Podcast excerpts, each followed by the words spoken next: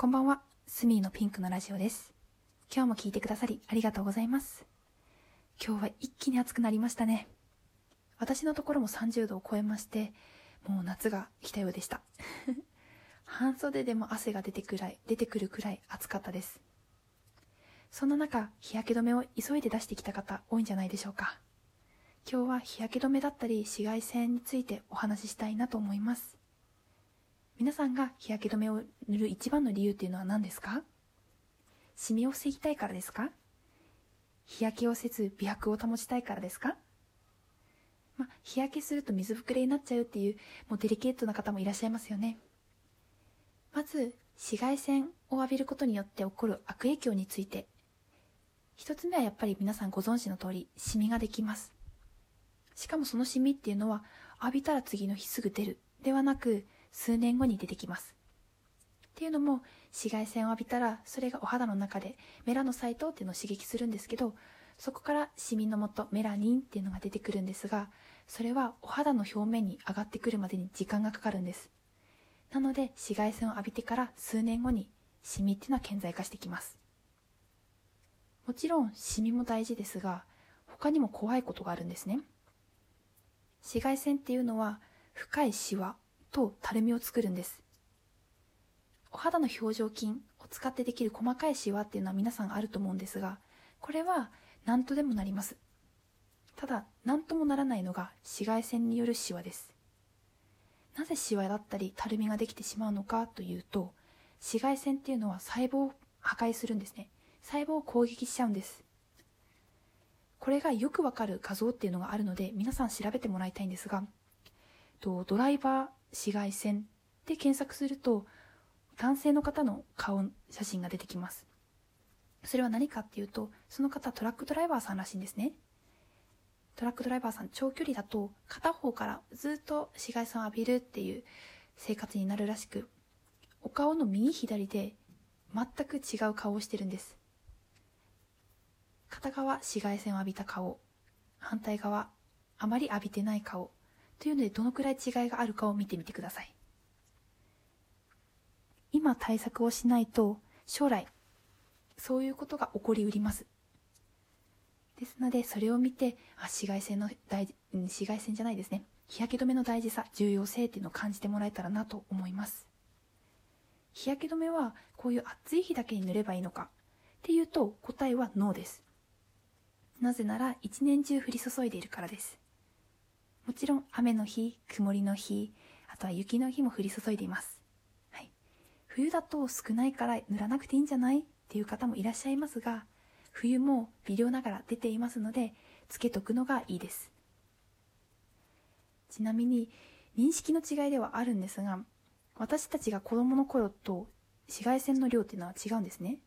なので、塗らなくてもいいんじゃないか、夏だけ塗っとけばっていう方、考えの方もいらっしゃるかもしれませんが、今はまた状況が変わっています。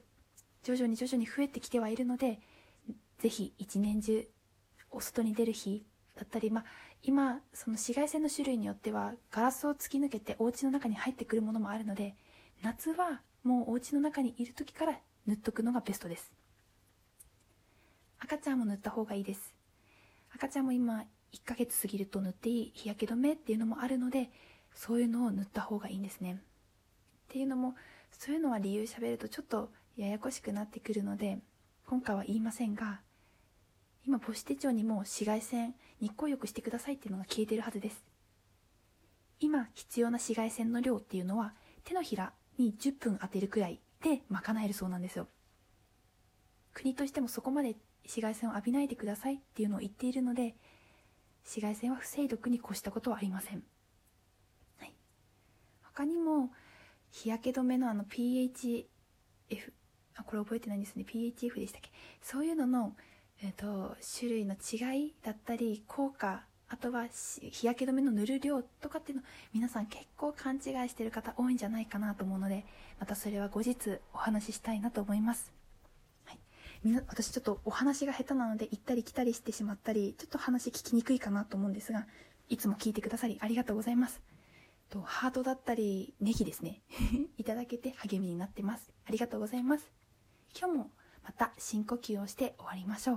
はい、それでは体の中にある黒いもの、悪いものっていうのを口から出すイメージで息をゆっくり吐いていきます。その後鼻からピンクの息を吸います。ピンクの息で体の中いっぱいにするイメージをしっかりしていきましょう。まず3秒吐いたら2秒吸います。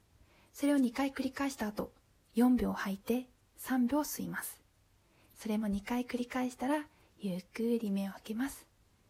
しっかり黒い息を吐く、ピンクの息を吸う、それをイメージしながら吸いましょうね。はい、それでは楽な姿勢をとってください。はい、目を閉じます。じゃあ先に3秒吐いていきますね。はい、いきます。吐きますよ、せーの。はい、1、2、3、はい、吸って吐きます。1、2、3、はい、吸って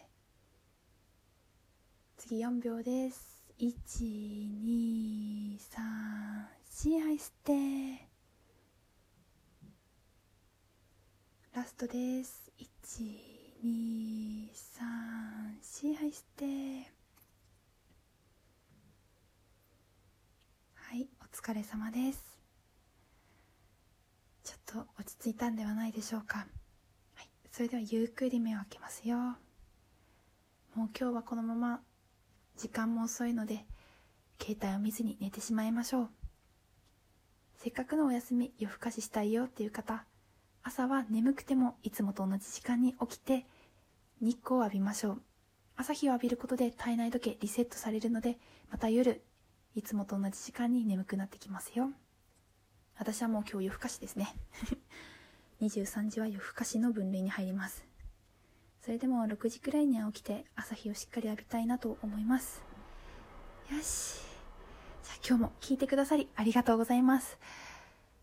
また明日一日笑顔で良い一日を過ごせますよう、今日もゆっくり寝ましょうね。もう眠くて頭が回ってないです。それではおやすみなさい。バイバイ。